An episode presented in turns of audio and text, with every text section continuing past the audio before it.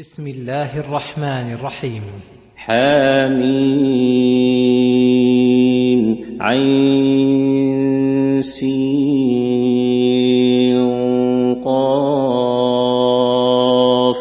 كذلك يوحي إليك وإلى الذين من قبلك الله العزيز الحكيم. له ما في السماوات وما في الأرض وهو العلي العظيم. يخبر تعالى أنه أوحى هذا القرآن العظيم إلى النبي الكريم كما أوحى إلى من قبله من الأنبياء والمرسلين ففيه بيان فضله بإنزال الكتب وإرسال الرسل سابقا ولاحقا وأن محمدا صلى الله عليه وسلم ليس ببدع من الرسل وأن طريقته طريقة من قبله وأحواله تناسب أحوال من قبله من المرسلين وما جاء به يشابه ما جاءوا به لأن الجميع حق وصدق. وهو تنزيل من اتصف بالألوهية والعزة العظيمة والحكمة البالغة وأن جميع العالم العلوي والسفلي ملكه وتحت تدبيره القدري والشرعي وأنه العلي بذاته وقدره وقهره العظيم الذي من عظمته. تكاد السماوات يتفطرن من فوقهن والملائكة يسبحون بحمد ربهم ويستغفرون لمن في الأرض. ألا إن الله هو الغفور الرحيم. تكاد السماوات يتفطرن من فوقهن على عظمها وكونها جمادا والملائكة الكرام المقربون خاضعون لعظمته. مستكينون لعزته مذعنون بربوبيته يسبحون بحمد ربهم ويعظمونه عن كل نقص ويصفونه بكل كمال ويستغفرون لمن في الأرض عما يصدر منهم مما لا يليق بعظمة ربهم وكبريائه مع أنه تعالى هو الغفور الرحيم الذي لولا مغفرته ورحمته لعاجل الخلق بالعقوبة المستأصلة. وفي وصفه تعالى بهذه الأوصاف بعد أن ذكر أنه أوحى إلى الرسل كلهم عموما وإلى محمد صلى الله عليهم أجمعين خصوصا إشارة إلى أن هذا القرآن الكريم فيه من الأدلة والبراهين والآيات الدالة على كمال الباري تعالى ووصفه بهذه الأسماء العظيمة الموجبة لامتلاء القلوب من معرفته ومحبته وتعظيمه وإجلاله وإكرامه. وصرف جميع أنواع العبودية الباطنة والظاهرة له تعالى وأن من أكبر الظلم وأفحش القول اتخاذ أنداد لله من دونه. ليس بيدهم نفع ولا ضرر بل هم مخلوقون مفتقرون إلى الله في جميع أحوالهم ولهذا عقبه بقوله والذين اتخذوا من دونه أولياء الله حفيظ عليهم وما أنت عليهم بوكيل. والذين اتخذوا من دونه أولياء يتولونهم بالعبادة والطاعة كما يعبدون الله ويطيعونه فإنما اتخذوا الباطل وليسوا بأولياء على الحقيقة. الله حفيظ عليهم يحفظ عليهم أعمالهم فيجازيهم بخيرها وشرها. وما أنت عليهم بوكيل. فتسأل عن أعمالهم وإنما أنت مبلغ أديت وظيفتك. ثم ذكر منته على رسوله وعلى الناس. وكذلك أوحينا إليك قرآنا عربيا لتنذر أم القرى ومن حولها وتنذر يوم الجمع لا ريب فيه فريق في الجنة وفريق في السعير. حيث أنزل الله قرآنا عربيا بين الألفاظ والمعاني لتنذر أم القرى وهي مكة المكرمة ومن حولها من قرى العرب ثم يسري هذا الإنذار إلى سائر الخلق وتنذر الناس يوم الجمع الذي يجمع الله به الأولين والآخرين وتخبرهم أنه لا ريب فيه وأن الخلق ينقسمون فيه فريقين. فريق في الجنة وفريق في السعير. فريق في الجنة وهم الذين آمنوا بالله وصدقوا المرسلين. وفريق في السعير. وهم أصناف الكفرة المكذبين. ولو شاء الله لجعلهم أمة واحدة ولكن يدخل من يشاء في رحمته. والظالمون ما لهم من ولي ولا نصير. ومع هذا لو شاء الله لجعل الناس أمة واحدة على الهدى لأنه القادر الذي لا يمتنع عليه شيء ولكنه أراد أن يدخل في رحمته من شاء من خواص خلقه. وأما الظالمون الذين لا يصلحون لصالح فإنهم محرومون من الرحمة فما لهم من دون الله من ولي يتولاهم فيحصل لهم المحبوب ولا نصير يدفع عنهم المكروه. أم اتخذوا من دونه أولياء فالله هو الولي وهو يحيي الموتى وهو على كل شيء قدير والذين اتخذوا من دونه اولياء يتولونهم بعبادتهم اياهم فقد غلطوا اقبح غلط. فالله هو الولي الذي يتولاه عبده بعبادته وطاعته. والتقرب اليه بما امكن من انواع التقربات. ويتولى عباده عموما بتدبيره ونفوذ القدر فيهم ويتولى عباده المؤمنين خصوصا بإخراجهم من الظلمات إلى النور وتربيتهم بلطفه وإعانتهم في جميع أمورهم. وهو يحيي الموتى وهو على كل شيء قدير.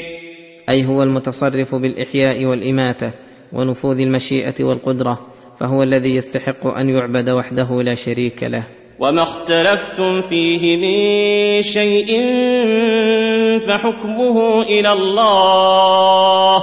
ذلكم الله ربي عليه توكلت وإليه أنيب. يقول تعالى وما اختلفتم فيه من شيء من أصول دينكم وفروعه مما لم تتفقوا عليه فحكمه إلى الله. يرد إلى كتابه وإلى سنة رسوله فما حكم به فهو الحق. وما خالف ذلك فباطل. ذلكم الله ربي. أي فكما أنه تعالى الرب الخالق الرازق المدبر فهو تعالى الحاكم بين عباده بشرعه في جميع أمورهم. ومفهوم الآية الكريمة أن اتفاق الأمة حجة قاطعة لأن الله تعالى لم يأمرنا أن نرد إليه إلا ما اختلفنا فيه فما اتفقنا عليه يكفي اتفاق الأمة عليه لأنها معصومة عن الخطأ. ولا بد أن يكون اتفاقها موافقا لما في كتاب الله وسنة رسوله.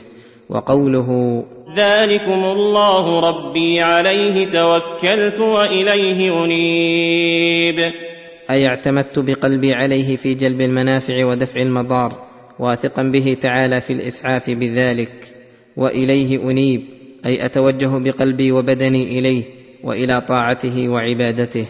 وهذان الأصلان كثيرا ما يذكرهما الله في كتابه لأنهما يحصل بمجموعهما كمال العبد ويفوته الكمال بفوتهما أو فوت أحدهما كقوله تعالى إياك نعبد وإياك نستعين وقوله فاعبده وتوكل عليه. فاطر السماوات والأرض جعل لكم من أنفسكم أزواجا ومن الأنعام أزواجا يذرأكم فيه. ليس كمثله شيء وهو السميع البصير. فاطر السماوات والأرض أي خالقهما بقدرته ومشيئته وحكمته جعل لكم من أنفسكم أزواجا لتسكنوا إليها وتنتشر منكم الذرية ويحصل لكم من النفع ما يحصل ومن الأنعام أزواجا أي ومن جميع أصنافها نوعين ذكرا وأنثى لتبقى وتنمو لمنافعكم الكثيرة. ولهذا عداها باللام الدالة على التعليل أي جعل ذلك لأجلكم ولأجل النعمة عليكم ولهذا قال يذرأكم فيه أي يبثكم ويكثركم ويكثر مواشيكم بسبب أن جعل لكم من أنفسكم وجعل لكم من الأنعام أزواجا. ليس كمثله شيء وهو السميع البصير. ليس كمثله شيء أي ليس يشبهه تعالى ولا يماثله شيء من مخلوقاته لا في ذاته ولا في أسمائه ولا في صفاته ولا في أفعاله لأن أسماءه كلها حسنى وصفاته صفات كمال وعظمة وأفعاله تعالى أوجد بها المخلوقات العظيمة من غير مشارك. فليس كمثله شيء لانفراده وتوحده بالكمال من كل وجه. وهو السميع البصير. وهو السميع لجميع الأصوات باختلاف اللغات على تفنن الحاجات. البصير يرى دبيب النملة السوداء في الليلة الظلماء على الصخرة الصماء ويرى سريان القوت في أعضاء الحيوانات الصغيرة جدا وسريان الماء في الأغصان الدقيقة. وهذه الآية ونحوها دليل لمذهب أهل السنة والجماعة من إثبات الصفات ونفي مماثلة المخلوقات وفيها رد على المشبهة في قوله ليس كمثله شيء. وعلى المعطلة في قوله وهو السميع البصير وقوله له مقاليد السماوات والأرض يبسط الرزق لمن يشاء ويقدر إنه بكل شيء عليم. أي له ملك السماوات والأرض وبيده مفاتيح الرحمة والأرزاق والنعم الظاهرة والباطنة فكل الخلق مفتقرون إلى الله في جلب مصالحهم ودفع المضار عنهم في كل الأحوال ليس بيد أحد من الأمر شيء. والله تعالى هو المعطي المانع الضار النافع الذي ما بالعباد من نعمة إلا منه ولا يدفع الشر إلا هو. وما يفتح الله للناس من رحمة فلا ممسك لها وما يمسك فلا مرسل له من بعده. ولهذا قال هنا يبسط الرزق لمن يشاء ويقدر. يبسط الرزق لمن يشاء أي يوسعه ويعطيه من أصناف الرزق ما شاء ويقدر أي يضيق على من يشاء حتى يكون بقدر حاجته لا يزيد عنها. وكل هذا تابع لعلمه وحكمته فلهذا قال إنه بكل شيء عليم. فيعلم أحوال عباده فيعطي كلا ما يليق بحكمته وتقتضيه مشيئته.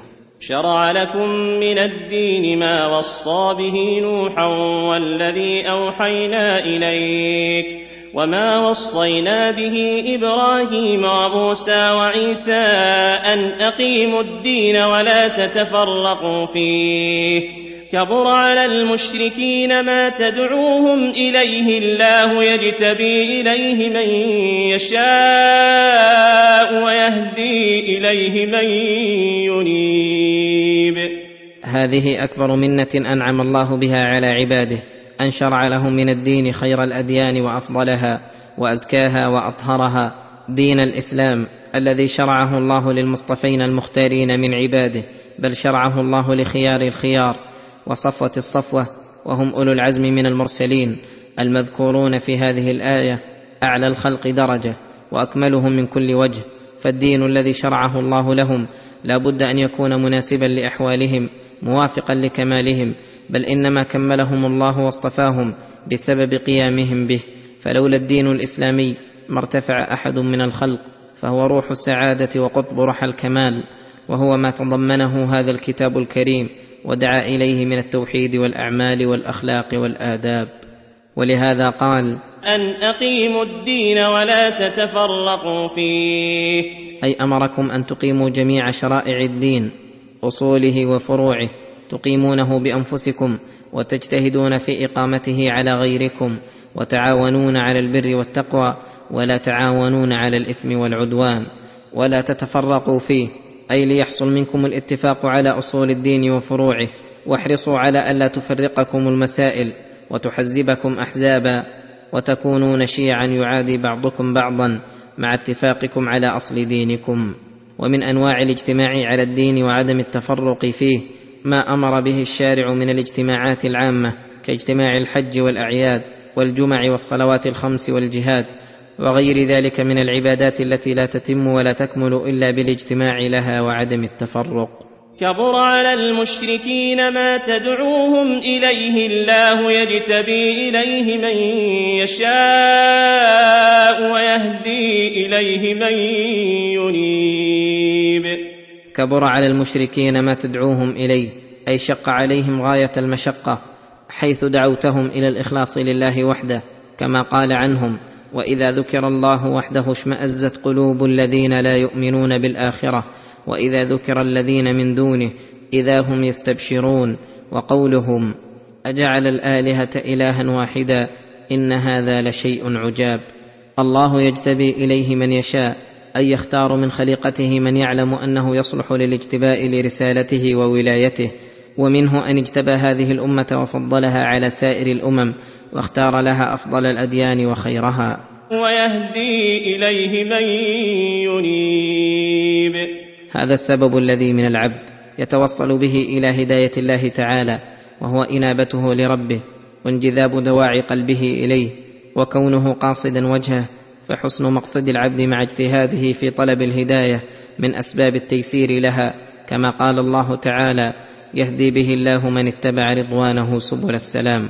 وفي هذه الآية أن الله يهدي إليه من ينيب مع قوله واتبع سبيل من أناب إلي مع العلم بأحوال الصحابة رضي الله عنهم وشدة إنابتهم دليل على أن قولهم حجة خصوصا الخلفاء الراشدين رضي الله عنهم أجمعين. وما تفرقوا إلا من بعد ما جاءهم العلم بغيا بينهم ولولا كلمة سبقت من ربك إلى أجل مسمى لقضي بينهم وإن الذين أورثوا الكتاب من بعدهم لفي شك منه مريب. لما أمر تعالى باجتماع المسلمين على دينهم ونهاهم عن التفرق أخبرهم أنكم لا تغتروا بما أنزل الله عليكم من الكتاب فإن أهل الكتاب لم يتفرقوا حتى أنزل الله عليهم الكتاب الموجب للاجتماع ففعلوا ضد ما يأمر به كتابهم وذلك كله بغيا وعدوانا منهم فإنهم تباغضوا وتحاسدوا وحصلت بينهم المشاحنة والعداوة فوقع الاختلاف فاحذروا أيها المسلمون أن تكونوا مثلهم. ولولا كلمة سبقت من ربك أي بتأخير العذاب القاضي إلى أجل مسمى لقضي بينهم. ولكن حكمته وحلمه اقتضى تأخير ذلك عنهم. وإن الذين أورثوا الكتاب من بعدهم لفي شك منه مريب. وإن الذين أورثوا الكتاب من بعدهم أي الذين ورثوهم وصاروا خلفا لهم ممن ينتسب إلى العلم منهم. لفي شك منه مريب. أي لفي اشتباه كثير يوقع في الاختلاف. حيث اختلف سلفهم بغيا وعنادا فإن خلفهم اختلفوا شكا وارتيابا والجميع مشتركون في الاختلاف المذموم. فلذلك فادع واستقم كما أمرت ولا تتبع أهواءهم وقل آمنت بما أنزل الله من كتاب وأمرت لأعدل بينكم الله ربنا وربكم الله ربنا وربكم لنا أعمالنا ولكم أعمالكم لا حجة بيننا وبينكم الله يجمع بيننا وإليه المصير. فلذلك فادعوا أي فللدين القويم والصراط المستقيم الذي أنزل الله به كتبه وأرسل رسله فادع إليه أمتك وحضهم عليه وجاهد عليه من لم يقبله واستقم بنفسك كما أمرت. أي استقامة موافقة لأمر الله لا تفريط ولا إفراط بل امتثالا لأوامر الله واجتنابا لنواهيه على وجه الاستمرار على ذلك فأمره بتكميل نفسه بلزوم الاستقامة وبتكميل غيره بالدعوة إلى ذلك. ومن المعلوم أن أمر الرسول صلى الله عليه وسلم أمر لأمته إذا لم يرد تخصيص له. ولا تتبع أهواءهم. أي أهواء المنحرفين عن الدين. من الكفرة والمنافقين إما باتباعهم على بعض دينهم أو بترك الدعوة إلى الله أو بترك الاستقامة. فإنك إن اتبعت أهواءهم من بعد ما جاءك من العلم إنك إذا لمن الظالمين. ولم يقل ولا تتبع دينهم لأن حقيقة دينهم الذي شرعه الله لهم هو دين الرسل كلهم ولكنهم لم يتبعوه بل اتبعوا أهواءهم واتخذوا دينهم لهوا ولعبا. وقل لهم عند جدالهم ومناظرتهم. وقل آمنت بما أنزل الله من كتاب وأمرت لأعدل بينكم الله ربنا وربكم. آمنت بما أنزل الله من كتاب أي لتكن مناظرتك لهم مبنية على هذا الأصل العظيم الدال على شرف الإسلام وجلالته وهيمنته على سائر الأديان. وأن الدين الذي يزعم أهل الكتاب أنهم عليه جزء من الإسلام. وفي هذا إرشاد إلى أن أهل الكتاب إن ناظروا مناظرة مبنية على الإيمان ببعض الكتب أو ببعض الرسل دون غيره فلا يسلم لهم ذلك. لأن الكتاب الذي يدعون إليه والرسول الذي ينتسبون إليه من شرطه أن يكون مصدقا بهذا القرآن وبمن جاء به. فكتابنا ورسولنا لم يأمرنا إلا بالإيمان بموسى وعيسى والتوراة والإنجيل التي أخبر بها وصدق بها وأخبر أنها مصدقة له ومقرة بصحته. وأما مجرد التوراة والإنجيل وموسى وعيسى الذين لم يوصفوا لنا ولم يوافقوا لكتابنا فلم يأمرنا بالإيمان بهم. وأمرت لأعدل بينكم أي في الحكم فيما اختلفتم فيه فلا تمنعني عداوتكم وبغضكم يا أهل الكتاب من العدل بينكم. ومن العدل في الحكم بين أهل الأقوال المختلفة من أهل الكتاب وغيرهم أن يقبل ما معهم من الحق ويرد ما معهم من الباطل. الله ربنا وربكم لنا أعمالنا ولكم أعمالكم لا حجة بيننا وبينكم الله يجمع بيننا. الله ربنا وربكم أي هو رب الجميع لستم بأحق به منا. لنا أعمالنا ولكم أعمالكم من خير وشر. لا حجة بيننا وبينكم. أي بعدما تبينت الحقائق واتضح الحق من الباطل والهدى من الضلال لم يبق للجدال والمنازعة محل لأن المقصود من الجدال إنما هو بيان الحق من الباطل ليهتدي الراشد ولتقوم الحجة على الغاوي. وليس المراد بهذا أن أهل الكتاب لا يجادلون. كيف والله يقول ولا تجادلوا أهل الكتاب إلا بالتي هي أحسن وإن المراد ما ذكرنا. لا حجة بيننا وبينكم الله يجمع بيننا وإليه المصير. الله يجمع بيننا وإليه المصير يوم القيامة فيجزي كلا بعمله ويتبين حينئذ الصادق من الكاذب. والذين يحاجون في الله من بعد ما استجيب له حجتهم داحضة عند ربهم وعليهم غضب ولهم عذاب شديد.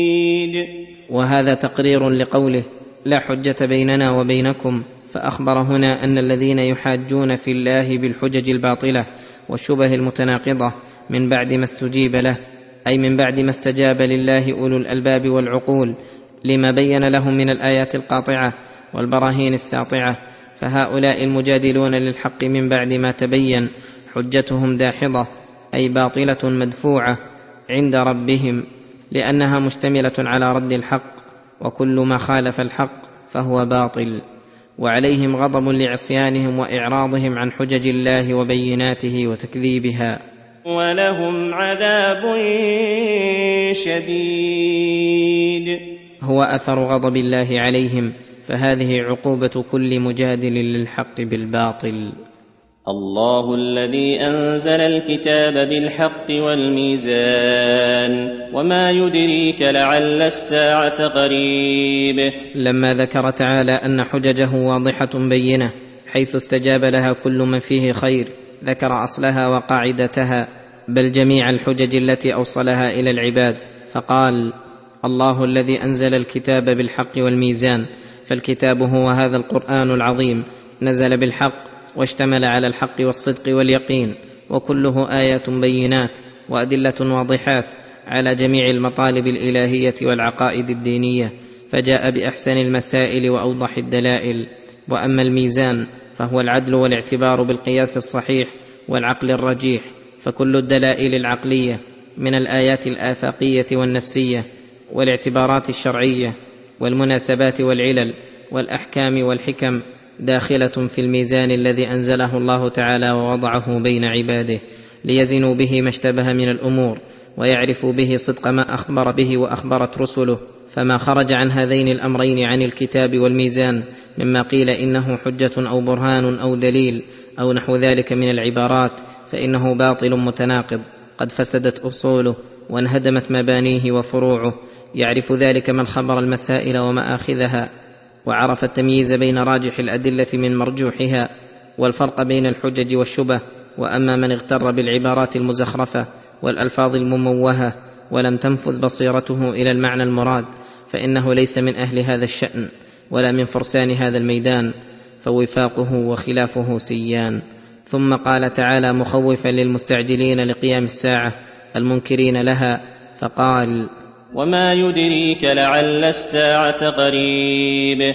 أي ليس بمعلوم بعدها ولا متى تقوم فهي في كل وقت متوقع وقوعها مخوف وجبتها. يستعجل بها الذين لا يؤمنون بها.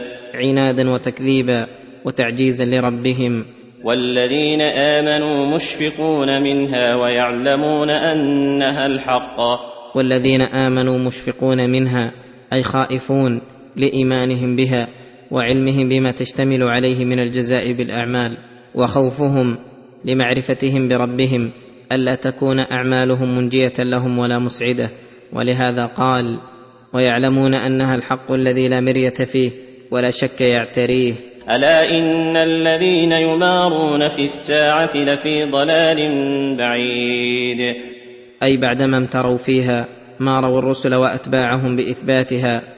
فهم في شقاق بعيد أي معاندة ومخاصمة غير قريبة من الصواب بل في غاية البعد عن الحق وأي بعد أبعد ممن كذب بالدار التي هي الدار على الحقيقة وهي الدار التي خلقت للبقاء الدائم والخلود السرمد وهي دار الجزاء التي يظهر الله فيها عدله وفضله وإنما هذه الدار بالنسبة إليها كراكب قال في ظل شجرة ثم راح وتركها وهي دار عبور وممر لا محل استقرار فصدقوا بالدار المضمحله الفانية حيث رأوها وشاهدوها وكذبوا بالدار الآخرة التي تواترت بالإخبار عنها الكتب الإلهية والرسل الكرام وأتباعهم الذين هم أكمل الخلق عقولا وأغزرهم علما وأعظمهم فطنة وفهما. الله لطيف بعباده يرزق من يشاء وهو القوي العزيز. يخبر تعالى بلطفه بعباده ليعرفوه ويحبوه ويتعرضوا للطفه وكرمه واللطف من أوصافه تعالى معناه الذي يدرك الضمائر والسرائر الذي يوصل عباده وخصوصا المؤمنين إلى ما فيه الخير لهم من حيث لا يعلمون ولا يحتسبون. فمن لطفه بعبده المؤمن أن هداه إلى الخير هداية لا تخطر بباله بما يسر له من الأسباب الداعية إلى ذلك. من فطرته على محبة الخلق والانقياد له وايزاعه تعالى لملائكته الكرام أن يثبتوا عباده المؤمنين ويحثوهم على الخير ويلقوا في قلوبهم من تزيين الحق ما يكون داعيا لاتباعه. ومن لطفه أن أمر المؤمنين بالعبادات الاجتماعية التي بها تقوى عزائمهم وتنبعث هممهم ويحصل منهم التنافس على الخير والرغبة فيه واقتداء بعضهم ببعض. ومن لطفه أن قيض لعبده كل سبب يعوقه ويحول بينه وبين المعاصي حتى إنه تعالى إذا علم أن الدنيا والمال والرياسة ونحوها مما يتنافس فيه أهل الدنيا تقطع عبده عن طاعته أو تحمله على الغفلة عنه أو على معصية صرفها عنه وقدر عليه رزقه. ولهذا قال هنا يرزق من يشاء بحسب اقتضاء حكمته ولطفه. وهو القوي العزيز. الذي له القوة كلها فلا حول ولا قوة لأحد من المخلوقين إلا به الذي دانت له جميع الأشياء. ثم قال تعالى من كان يريد حرث الآخرة نزد له في حرثه. من كان يريد حرث الآخرة أي أجرها وثوابها فآمن بها وصدق وسعى لها سعيها نزد له في حرثه بأن نضاعف عمله وجزاءه أضعافا كثيرة. كما قال تعالى ومن أراد الآخرة وسعى لها سعيها وهو مؤمن فأولئك كان سعيهم مشكورا. ومع ذلك فنصيبه من الدنيا لا بد أن يأتيه. ومن كان يريد حرث الدنيا نؤته منها وما له في الآخرة من نصيب. ومن كان يريد حرث الدنيا بأن كانت الدنيا هي مقصوده وغاية مطلوبه فلم يقدم لآخرته ولا رجا ثوابها ولم يخش عقابها. نؤته منها نصيبه الذي قسم له. وما له في الآخرة من نصيب. قد حرم الجنة ونعيمها واستحق النار وجحيمها. وهذه الآية شبيهة بقوله تعالى من كان يريد الحياة الدنيا وزينتها نوفي إليهم أعمالهم فيها وهم فيها لا يبخسون. إلى آخر الآيات. أم لهم شركاء شرعوا لهم من الدين ما لم يأذن به الله ولولا كلمة الفصل لقضي بينهم وإن الظالمين لهم عذاب أليم. يخبر تعالى أن المشركين اتخذوا شركاء يوالونهم ويشتركونهم وإياهم في الكفر وأعماله من شياطين الإنس الدعاة إلى الكفر.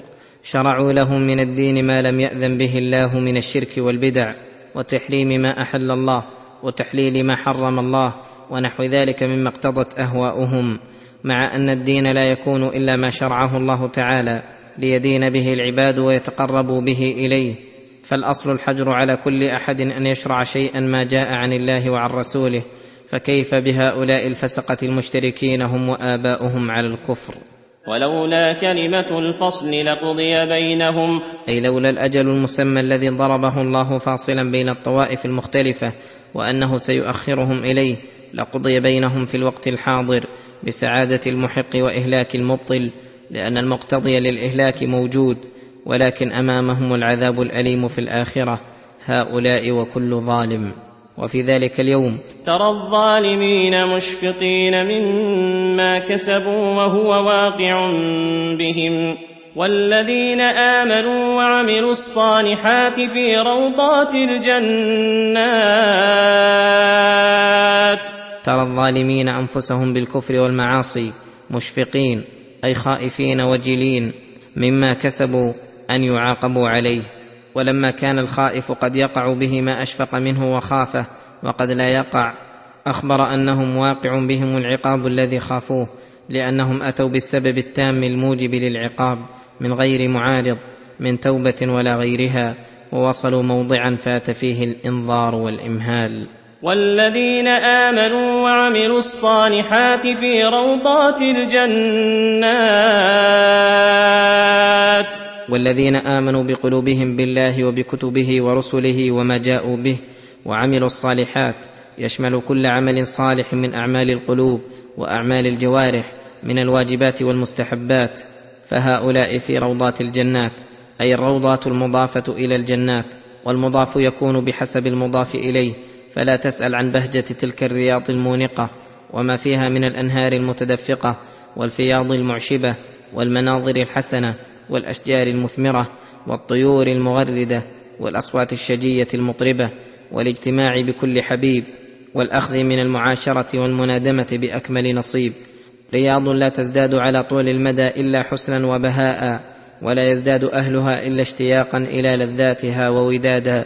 لهم ما يشاءون عند ربهم ذلك هو الفضل الكبير. لهم ما يشاءون فيها أي في الجنات فمهما أرادوا فهو حاصل ومهما طلبوا حصل مما لا عين رأت ولا أذن سمعت ولا خطر على قلب بشر. ذلك هو الفضل الكبير. وهل فوز أكبر من الفوز برضا الله تعالى والتنعم بقربه في دار كرامته؟ ذلك الذي يبشر الله عباده الذين آمنوا وعملوا الصالحات. أي هذه البشارة العظيمة التي هي أكبر البشائر على الإطلاق بشر بها الرحيم الرحمن على يد أفضل خلقه لأهل الإيمان والعمل الصالح فهي أجل الغايات والوسيلة الموصلة إليها أفضل الوسائل. قل لا اسالكم عليه اجرا الا الموده في القربى. قل لا اسالكم عليه أي على تبليغ اياكم هذا القران ودعوتكم إلى احكامه اجرا فلست اريد اخذ اموالكم ولا التولي عليكم والتراس ولا غير ذلك من الاغراض الا الموده في القربى.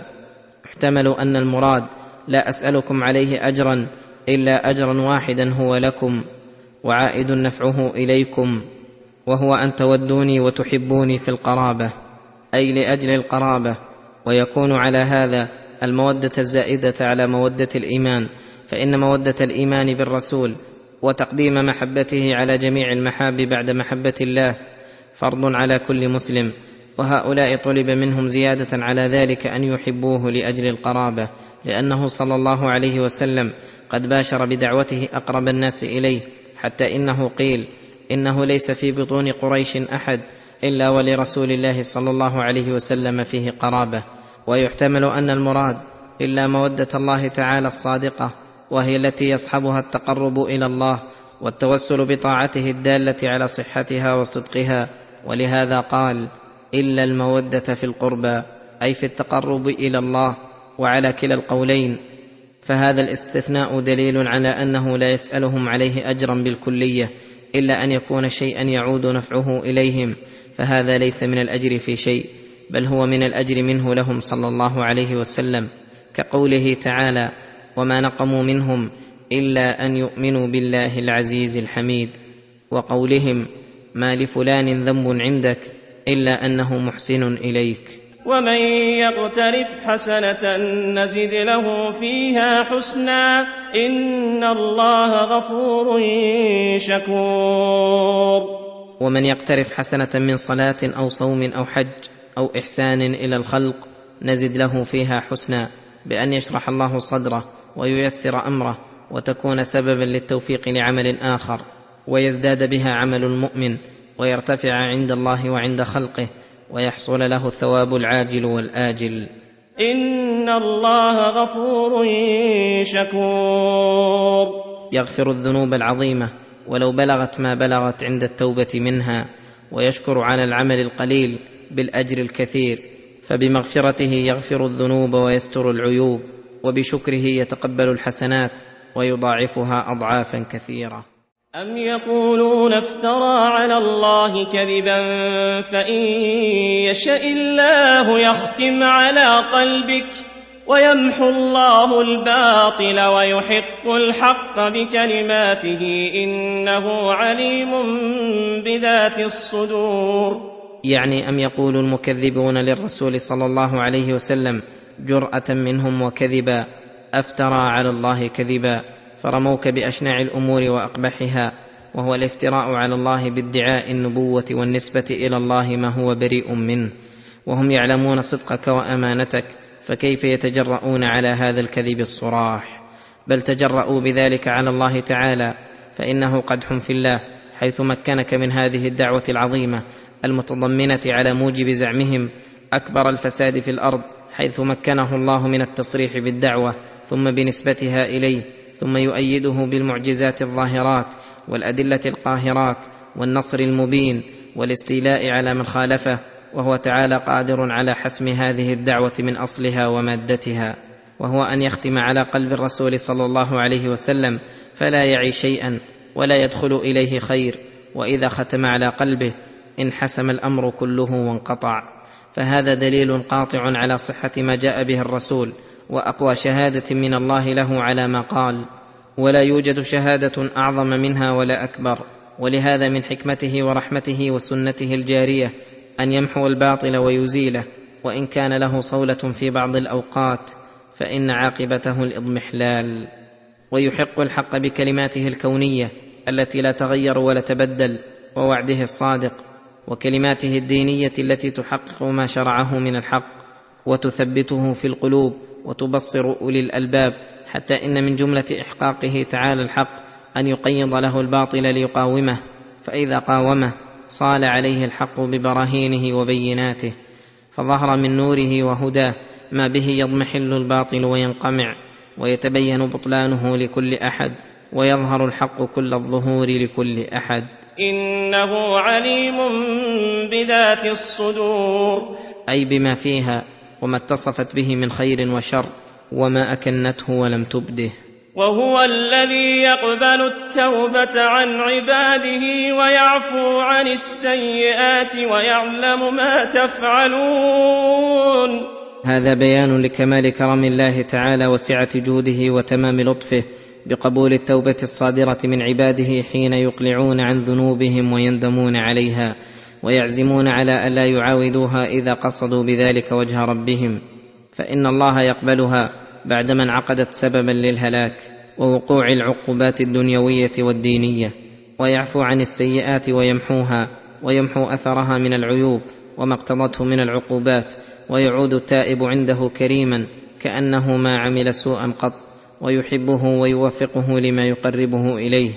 ولما كانت التوبة من الأعمال العظيمة التي قد تكون كاملة بسبب تمام الإخلاص والصدق فيها وقد تكون ناقصة عند نقصهما وقد تكون فاسدة إذا كان القصد منها بلوغ غرض من الأغراض الدنيوية. وكان محل ذلك القلب الذي لا يعلمه إلا الله ختم هذه الآية بقوله ويعلم ما تفعلون. فالله تعالى دعا جميع العباد إلى الإنابة إليه والتوبة من التقصير. فانقسموا بحسب الاستجابة له إلى قسمين مستجيبين ووصفهم بقوله ويستجيب الذين آمنوا وعملوا الصالحات ويزيدهم من فضله والكافرون لهم عذاب شديد. ويستجيب الذين آمنوا وعملوا الصالحات أي يستجيبون لربهم لما دعاهم إليه وينقادون له ويلبون دعوته لأن ما معهم من الإيمان والعمل الصالح يحملهم على ذلك فإذا استجابوا له شكر الله لهم وهو الغفور الشكور. وزادهم من فضله توفيقا ونشاطا على العمل وزادهم مضاعفة في الأجر زيادة عما تستحقه أعمالهم من الثواب والفوز العظيم. وأما غير المستجيبين لله وهم المعاندون الذين كفروا به وبرسله فلهم عذاب شديد في الدنيا والآخرة. ثم ذكر أن من لطفه بعباده أنه لا يوسع عليهم الدنيا سعة تضر بأديانهم فقال ولو بسط الله الرزق لعباده لبغوا في الأرض ولكن ينزل بقدر ما يشاء إنه بعباده خبير بصير. ولو بسط الله الرزق لعباده لبغوا في الأرض أي لغفلوا عن طاعة الله وأقبلوا على التمتع بشهوات الدنيا فأوجبت لهم الإكباب على ما تشتهيه نفوسهم ولو كان معصية وظلما. ولكن ينزل بقدر ما يشاء إنه بعباده خبير بصير. ولكن ينزل بقدر ما يشاء بحسب ما اقتضاه لطفه وحكمته. إنه بعباده خبير بصير. كما في بعض الآثار أن الله تعالى يقول إن من عبادي من لا يصلح إيمانه إلى الغنى ولو افقرته لأفسده ذلك. وإن من عبادي من لا يصلح إيمانه إلا الفقر ولو أغنيته لأفسده ذلك. وإن من عبادي من لا يصلح إيمانه إلا الصحة ولو أمرضته لأفسده ذلك. وإن من عبادي من لا يصلح إيمانه إلا المرض ولو عافيته لأفسده ذلك. إني أدبر أمر عبادي بعلمي بما في قلوبهم. إني خبير بصير. وهو الذي ينزل الغيث من بعد ما قنطوا وينشر رحمته وهو الولي الحميد. وهو الذي ينزل الغيث أي المطر الغزير. الذي به يغيث البلاد والعباد من بعد ما قنطوا وانقطع عنهم مدة ظنوا أنه لا يأتيهم وأيسوا وعملوا لذلك الجدب أعمالا فينزل الله الغيث وينشر به رحمته من إخراج الأقوات للآدميين وبهائمهم فيقع عندهم موقعا عظيما ويستبشرون بذلك ويفرحون وهو الولي الحميد. وهو الولي الذي يتولى عباده بأنواع التدبير ويتولى القيام بمصالح دينهم ودنياهم. الحميد في ولايته وتدبيره الحميد على ما له من الكمال وما أوصله إلى خلقه من أنواع الإفضال. ومن آياته خلق السماوات والأرض وما بث فيهما من دابة. وهو على جمعهم إذا يشاء قدير. أي ومن أدلة قدرته العظيمة وأنه سيحيي الموتى بعد موتهم خلق هذه السماوات والأرض على عظمهما وسعتهما الدال على قدرته وسعة سلطانه وما فيهما من الإتقان والإحكام دال على حكمته وما فيهما من المنافع والمصالح دال على رحمته وذلك يدل على أنه المستحق لأنواع العبادة كلها وأن إلهية ما سواه باطلة وما بث فيهما أي نشر في السماوات والأرض من أصناف الدواب التي جعلها الله مصالح ومنافع لعباده. وهو على جمعهم إذا يشاء قدير. وهو على جمعهم أي جمع الخلق بعد موتهم لموقف القيامة. إذا يشاء قدير. فقدرته ومشيئته صالحان لذلك ويتوقف وقوعه على وجود الخبر الصادق. وقد علم أنه قد تواترت أخبار المرسلين وكتبهم بوقوعه. وما اصابكم من مصيبه فبما كسبت ايديكم ويعفو عن كثير يخبر تعالى انه ما اصاب العباد من مصيبه في ابدانهم واموالهم واولادهم وفيما يحبون ويكون عزيزا عليهم الا بسبب ما قدمته ايديهم من السيئات وان ما يعفو الله عنه أكثر فان الله لا يظلم العباد ولكن انفسهم يظلمون ولو يؤاخذ الله الناس بما كسبوا ما ترك على ظهرها من دابة وليس إهمالا منه تعالى تأخير العقوبات ولا عجزا. وما أنتم بمعجزين في الأرض وما لكم من دون الله من ولي ولا نصير. وما أنتم بمعجزين في الأرض أي معجزين قدره الله عليكم بل أنتم عاجزون في الأرض. ليس عندكم امتناع عما ينفذه الله فيكم. وما لكم من دون الله من ولي يتولاكم فيحصل لكم المنافع ولا نصير يدفع عنكم المضار. ومن آياته الجوار في البحر كالأعلام. أي ومن أدلة رحمته وعنايته بعباده. الجوار في البحر من السفن والمراكب النارية والشراعية التي من عظمها كالأعلام. وهي الجبال الكبار التي سخر لها البحر العجاج وحفظها من التطام الأمواج وجعلها تحملكم وتحمل أمتعتكم الكثيرة إلى البلدان والأقطار البعيدة وسخر لها من الأسباب ما كان معونة على ذلك ثم نبه على هذه الأسباب بقوله إن يشأ يسكن الريح فيظللن رواكد على ظهره إن في ذلك لآيات لكل صبار شكور أو يوبقهن بما كسبوا ويعفو عن كثير. إن يشأ يسكن الريح التي جعلها الله سببا لمشيها فيظللن أي الجوار رواكد على ظهر البحر. لا تتقدم ولا تتأخر ولا ينتقض هذا بالمراكب النارية فإن من شرط مشيها وجود الريح.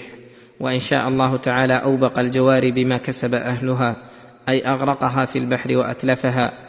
ولكنه يحلم ويعفو عن كثير. إن في ذلك لآيات لكل صبار شكور.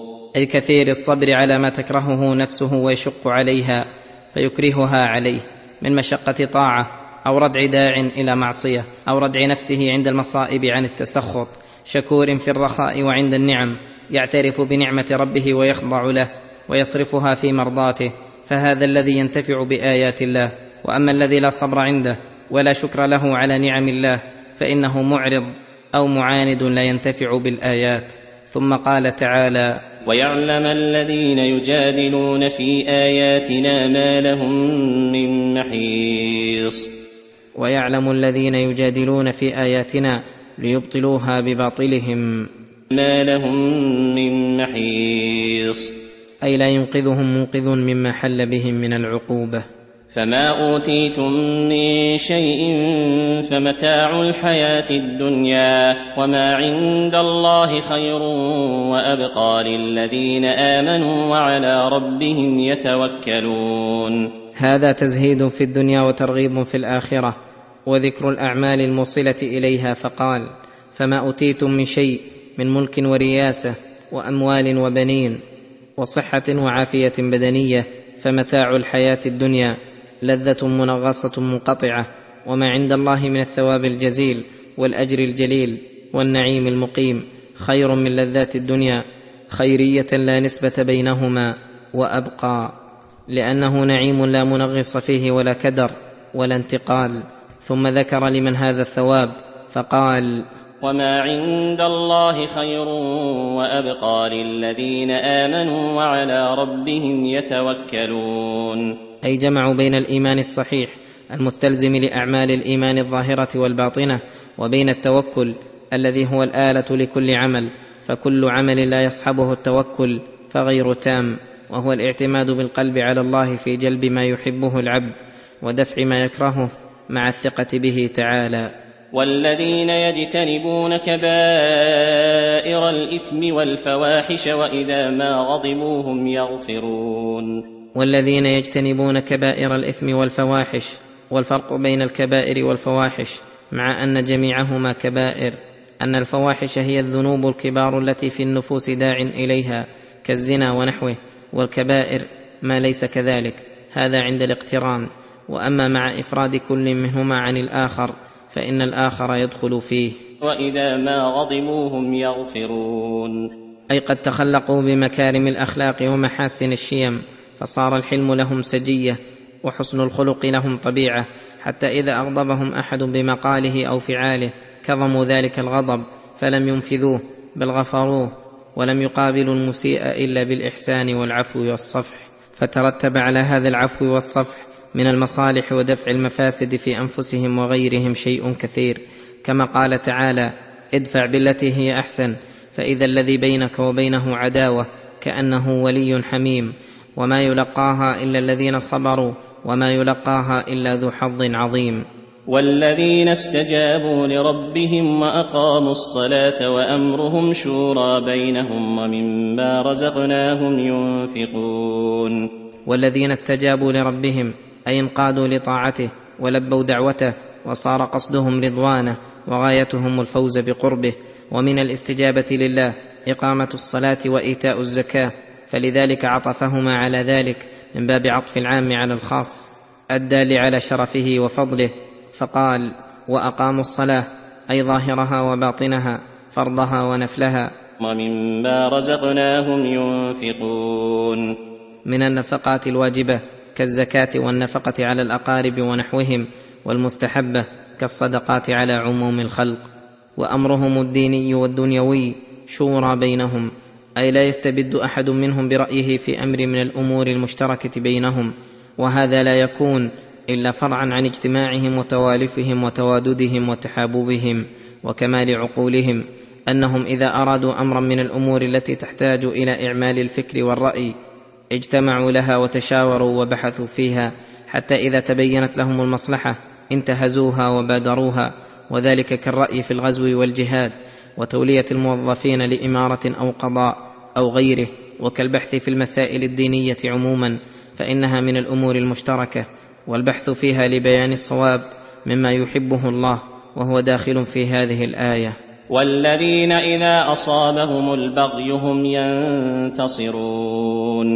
والذين إذا أصابهم البغي أي وصل إليهم من أعدائهم هم ينتصرون لقوتهم وعزتهم ولم يكونوا أذلاء عاجزين عن الانتصار فوصفهم بالإيمان والتوكل على الله واجتناب الكبائر والفواحش الذي تكفر به الصغائر والانقياد التام والاستجابة لربهم وإقامة الصلاة والإنفاق في وجوه الإحسان والمشاورة في أمورهم والقوة والانتصار على أعدائهم فهذه خصال الكمال قد جمعوها ويلزم من قيامهم فيها فعل ما هو دونها وانتفاء ضدها.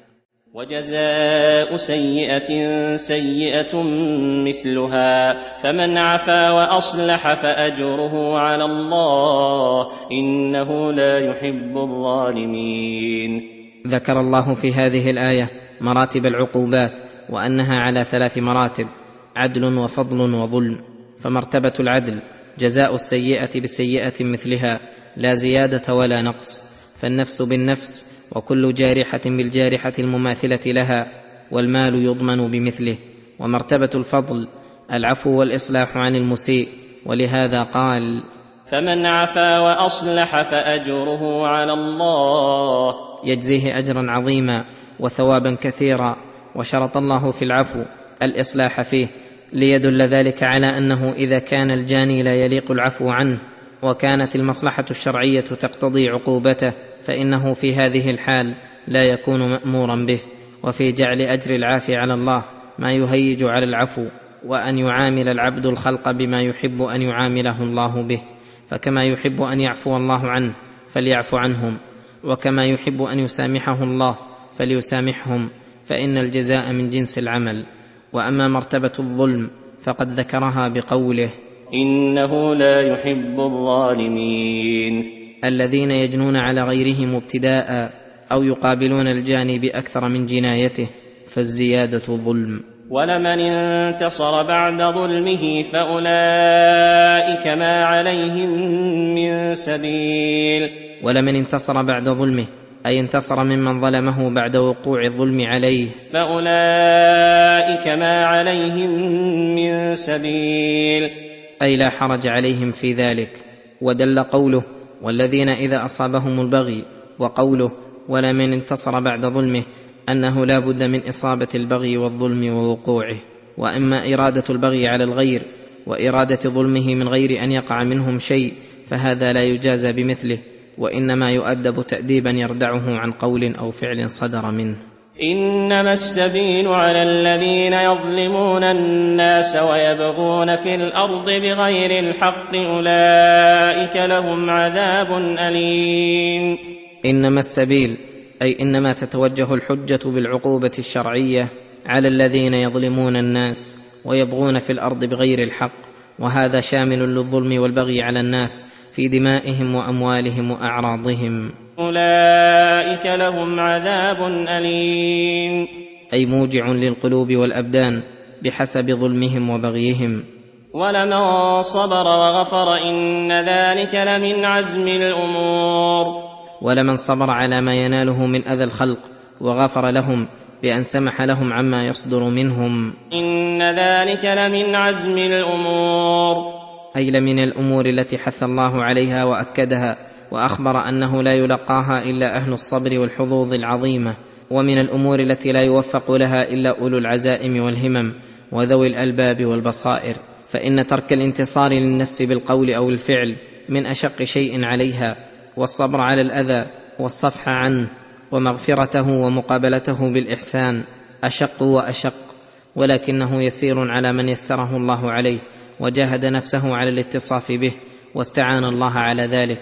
ثم إذا ذاق العبد حلاوته ووجد آثاره تلقاه برحب الصدر وسعة الخلق والتلذذ فيه. ومن يضلل الله فما له من ولي من بعده وترى الظالمين لما رأوا العذاب يقولون هل إلى مرد من سبيل؟ يخبر تعالى أنه المنفرد بالهداية والإضلال وأنه من يضلل الله بسبب ظلمه فما له من ولي من بعده يتولى أمره ويهديه. وترى الظالمين لما رأوا العذاب مرا ومنظرا فظيعا صعبا شنيعا يظهرون الندم العظيم والحزن على ما سلف منهم. وترى الظالمين لما رأوا العذاب يقولون هل إلى مرد من سبيل؟ أي هل لنا طريق أو حيلة إلى رجوعنا إلى الدنيا لنعمل غير الذي كنا نعمل؟ وهذا طلب للأمر المحال الذي لا يمكن. وتراهم يعرضون عليها خاشعين من الذل ينظرون من طرف خفي. وتراهم يعرضون عليها أي على النار خاشعين من الذل أي ترى أجسامهم خاشعة للذل الذي في قلوبهم ينظرون من طرف خفي أي ينظرون إلى النار مسارقة وشزرا من هيبتها وخوفها. وقال الذين آمنوا إن الخاسرين الذين خسروا أنفسهم وأهليهم يوم القيامة ألا إن الظالمين في عذاب مقيم. وقال الذين آمنوا حين ظهرت عواقب الخلق وتبين أهل الصدق من غيرهم إن الخاسرين على الحقيقة الذين خسروا أنفسهم وأهليهم يوم القيامة حيث فوتوا أنفسهم جزيل الثواب وحصلوا على أليم العقاب وفرق بينهم وبين أهليهم فلم يجتمعوا بهم آخر ما عليهم. ألا إن الظالمين في عذاب مقيم. ألا إن الظالمين أنفسهم بالكفر والمعاصي في عذاب مقيم. في سوائه ووسطه منغمرين لا يخرجون منه أبدا ولا يفتر عنهم وهم فيه مبلسون.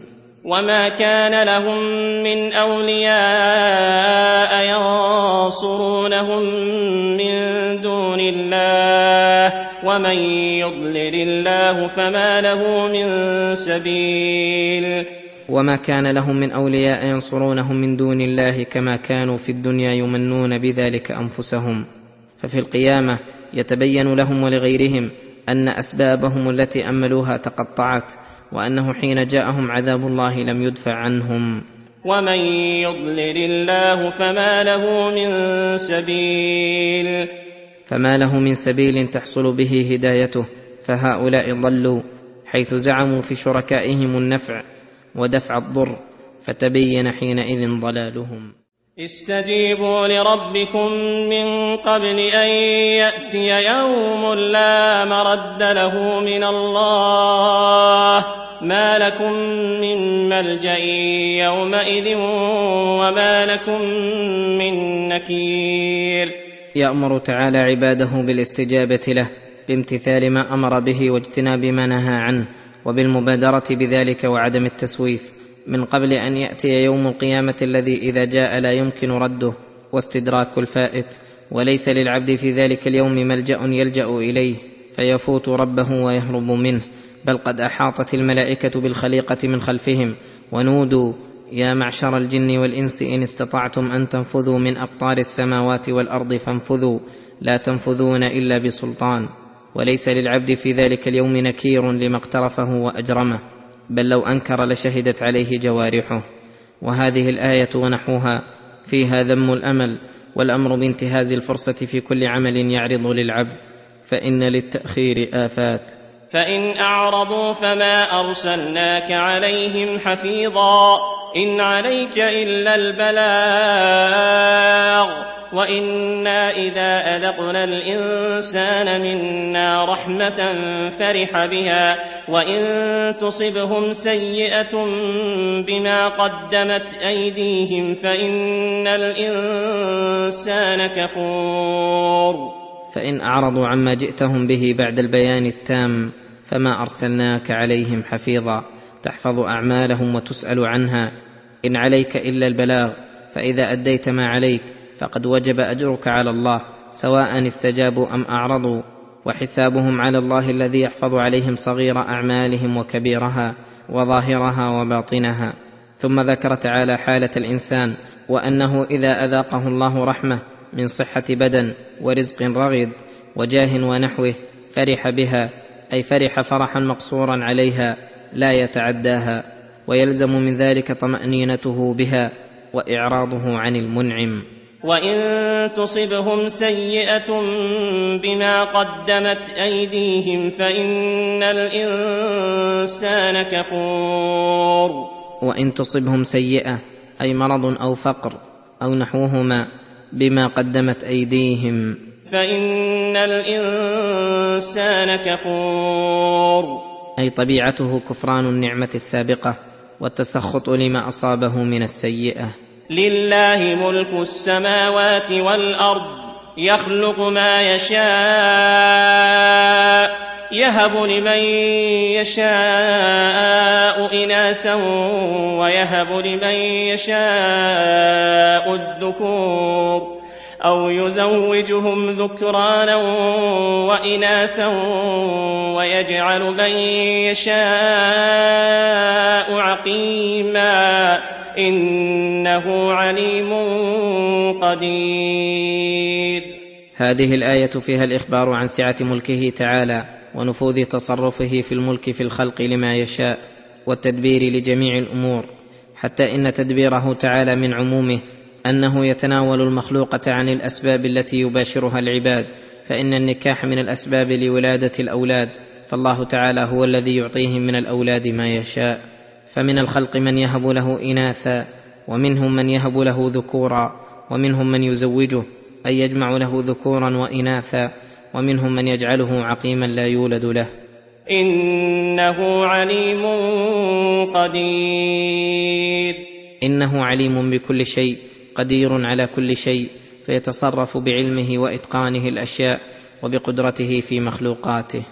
وما كان لبشر ان يكلمه الله الا وحيا أو من وراء حجاب أو يرسل رسولا فيوحي باذنه ما يشاء انه علي حكيم.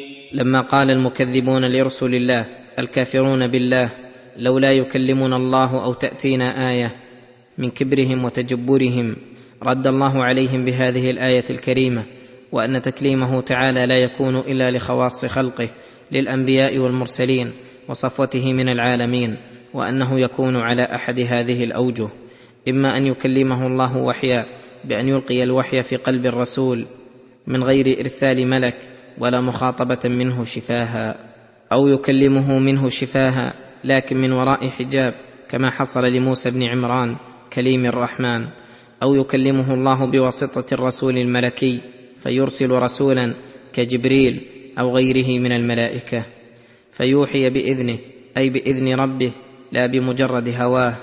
إنه تعالى علي الذات علي الأوصاف عظيمها علي الأفعال.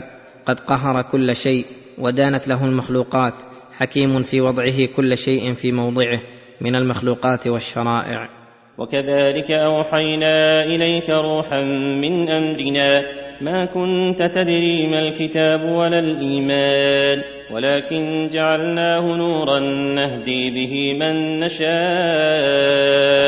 من عبادنا وإنك لتهدي إلى صراط مستقيم. وكذلك حين أوحينا إلى الرسل قبلك أوحينا إليك روحا من أمرنا وهو هذا القرآن الكريم سماه روحا لأن الروح يحيا به الجسد والقرآن تحيا به القلوب والأرواح وتحيا به مصالح الدنيا والدين لما فيه من الخير الكثير والعلم الغزير. وهو محض منة الله على رسوله وعباده المؤمنين من غير سبب منهم. ولهذا قال ما كنت تدري ما الكتاب ولا الإيمان. ما كنت تدري أي قبل نزوله عليك ما الكتاب ولا الإيمان. أي ليس عندك علم بأخبار الكتب السابقة. ولا إيمان وعمل بالشرائع الإلهية بل كنت أميا لا تخط ولا تقرأ فجاءك هذا الكتاب الذي جعلناه نورا نهدي به من نشاء من عبادنا يستضيئون به في ظلمات الكفر والبدع والأهواء المرضية ويعرفون به الحقائق ويهتدون به إلى الصراط المستقيم. وإنك لتهدي إلى صراط مستقيم.